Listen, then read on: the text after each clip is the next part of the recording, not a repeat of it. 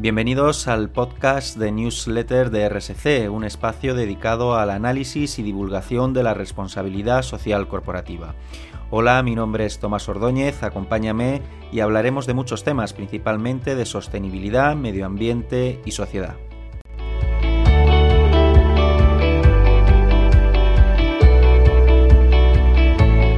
¿Hay saturación de mensajes de activismo social?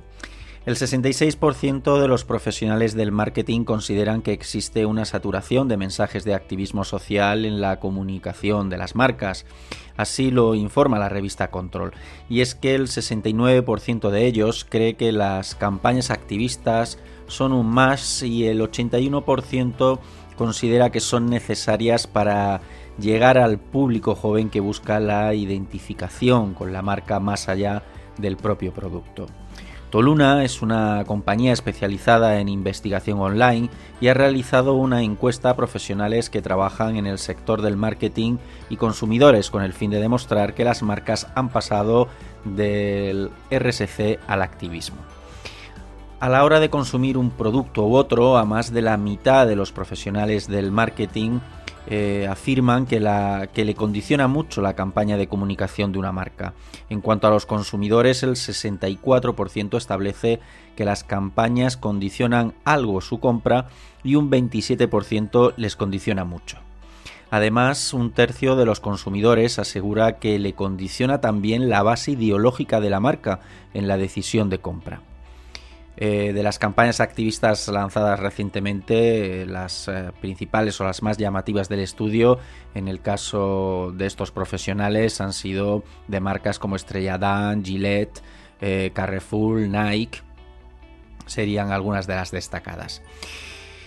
Hablamos de salto al activismo sociopolítico, pues el 66% de los profesionales afirma que las marcas han pasado la barrera de la responsabilidad social corporativa y se han metido de lleno en el activismo político. Además, el 29% considera que las marcas están sumándose de forma oportunista a fenómenos como el greenwashing, el pinkwashing o el zero waste.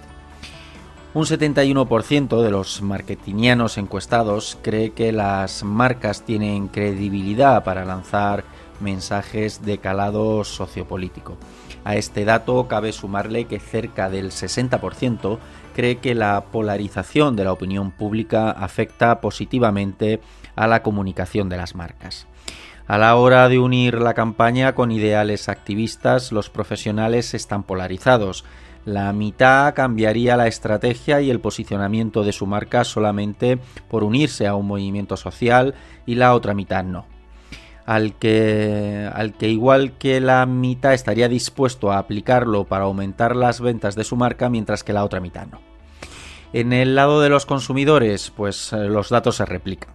Más de la mitad cree que es acertado que las marcas se sumen a movimientos sociopolíticos como Black Lives Matter o Me Too, pero cabe destacar que un 65% cree que hay un abuso por parte de las marcas en usar mensajes activistas con la finalidad de vender sus productos.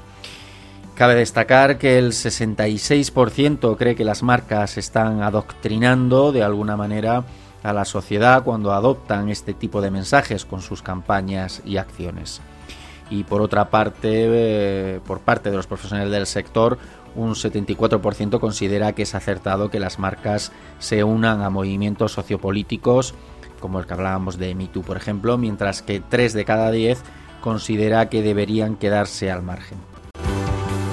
Una parte de los que consideran que es acertado apuntan que lo es siempre y cuando sea afín, y este dato me parece eh, importante, cuando sean afín al ADN de las marcas. Las marcas deben de tener en su responsabilidad social corporativa eh, su propio ADN y así reflejarlo y transmitirlo. El 69% de los profesionales, y con este dato acabamos, cree que se debería regular legalmente el activismo político de las marcas comerciales.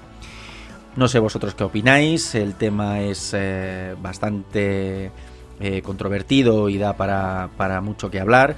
Así que, pues nada, espero vuestros comentarios y aquí en Newsletter de RSC os seguimos contando opinión, debate y todo lo que haga falta. Gracias, un saludo.